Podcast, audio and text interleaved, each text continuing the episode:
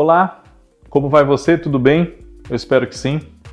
Eu sou o Fábio Costa e quarta-feira você já sabe que aqui no canal do Observatório da TV é dia das curiosidades da TV. Olha só, hoje não travei quando fui falar curiosidades. curiosidades da TV. Nesta semana uh, relembra mais alguns bordões muito marcantes da teledramaturgia, né? Dando prosseguimento ao nosso programa da semana passada. Se você não assistiu, pode procurar aqui que está fácil de achar na playlist das curiosidades da TV. E eu peço a você, como peço sempre, se você não for inscrito ainda no canal do Observatório da TV, inscreva-se, ative no sininho ali as notificações para saber sempre que nós lançarmos vídeos novos, não só esses que eu faço, mas também com a Kaká Novelas, com o Cristiano Blota, com o Cadu Safner, com o João Márcio, com a Rose Farias trazendo para você os acontecimentos da próxima semana na sua novela preferida e muito mais, tá bom? Além, é claro, de você acessar para ficar por dentro de tudo que acontece na TV, o observatoriodatv.uol.com.br. Curiosidades da TV, como eu disse, vai voltar a alguns bordões marcantes das novelas. Né? Na semana passada, nós já falamos de Vamos deixar de lado os entretantos e partir logo para os finalmente. Estou certo ou estou errado? Cada mergulho é um flash, mistério, coisas de Laurinha, né? E agora vamos recordar, como eu disse, mais alguns. Um, as novelas de Agnaldo Silva, né? Eu falei de A Indomada no vídeo anterior, e a mesma novela A Indomada, como as novelas de Agnaldo Silva em geral, tem também mais bordões que não só o Oshent My God, né? Em A Indomada, nós temos dois bastante usados pela personagem Scarlett, que era interpretada pela Luísa Tomé. Né? Um é uma palavra que ela usava para simbolizar as relações amorosas dela com o marido dela, o ato sexual do casal, né, que era o nhanhar.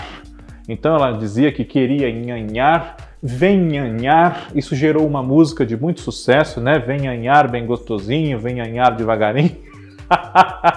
e é, essa era uma palavra que acabou ficando muito popular por causa da novela, por causa da personagem e do seu marido, o Ipiranga Pitiguari, que era o Paulo Betti, o prefeito da cidade de Greenville, né? E outra palavra muito falada pela Scarlett e que virou também um bordão, ganhou a boca do povo, é quando ela queria definir alguma coisa como muito boa, muito legal, de muita qualidade. Ela dizia que aquilo era um must, então aquilo pegou um must, além do clássico Oxente My God, do qual já falamos, né? que era uma coisa corrente em toda a cidade e em toda a novela, por conseguinte. Né? Outra novela do Agnaldo Silva que tem um bordão que marcou é a novela Duas Caras, de 2007, a Indomada de 97. Né? Nela, uh, Juvenal Antena, Antônio Fagundes, o líder da comunidade da Portelinha, tinha um bordão, podemos dizer até que duplo, né? É um combo de bordão, né? Porque existe o epa, epa, epa, muita calma nessa hora. então, às vezes ele usava um, às vezes usava outro e, muito frequentemente, os dois. Epa, epa, epa, muita calma nessa hora. Juvenal Antena. Um, outros bordões marcantes dos quais nós não tratamos no vídeo anterior.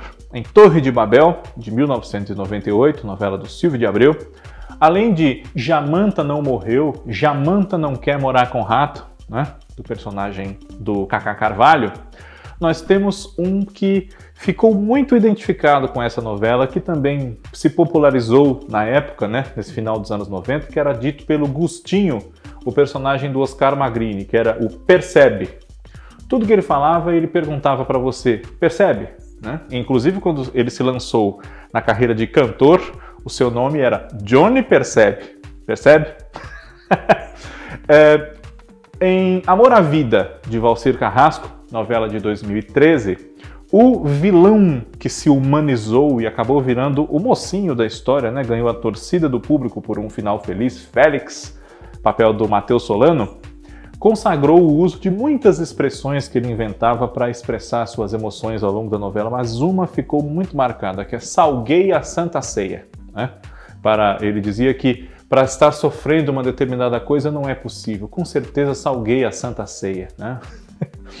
e é um personagem que, como eu disse, deu tão certo e o público caiu de amores por ele que de jogar a sobrinha na, num latão de lixo no primeiro capítulo, ele acabou tendo um final bonito, redimido e emocionante. Né? Final realmente muito marcante dos últimos finais de novela das nove que tivemos. Né? Outro bordão muito marcante nessa trajetória das telenovelas foi cunhado pelo ator Percy Aires na novela Roda de Fogo, que nós podemos acompanhar agora no Globo Play, né?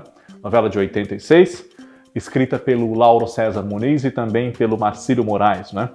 Nessa novela, Percy Aires interpretava o general Hélio Dávila, que, para marcar um pouco de tentativa de amedrontar as pessoas pelo seu histórico de militar, né? embora o Brasil não estivesse mais no regime militar, ele dizia: Eu sou terrível. E na, no ano seguinte, pouco depois de sair de Roda de Fogo, ele já estava em Brega Chic, novela do Cassiano Gabos Mendes, que o canal Viva reprisou recentemente e que também já está no Globo Play. E nessa novela, o seu personagem ele, o senhor Justino, né, casado com a dona Lucy, a Neuza Amaral, ele dizia: é imperdoável quando se indignava com alguma atitude de alguém, né, dos filhos, Silvana, Cássia Kise, Luiz Paulo, Marcos Paulo ou da própria mulher, né, do amigo Lourival, Fábio Sabag, enfim, né, quando ele achava alguma coisa realmente é, dura de aturar, ele dizia: é imperdoável. Curiosidades da TV, Seguramente, no futuro próximo, voltará a bordões marcantes da nossa teledramaturgia.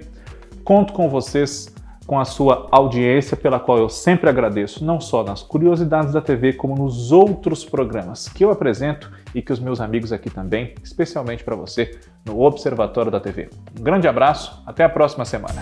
Tchau, tchau.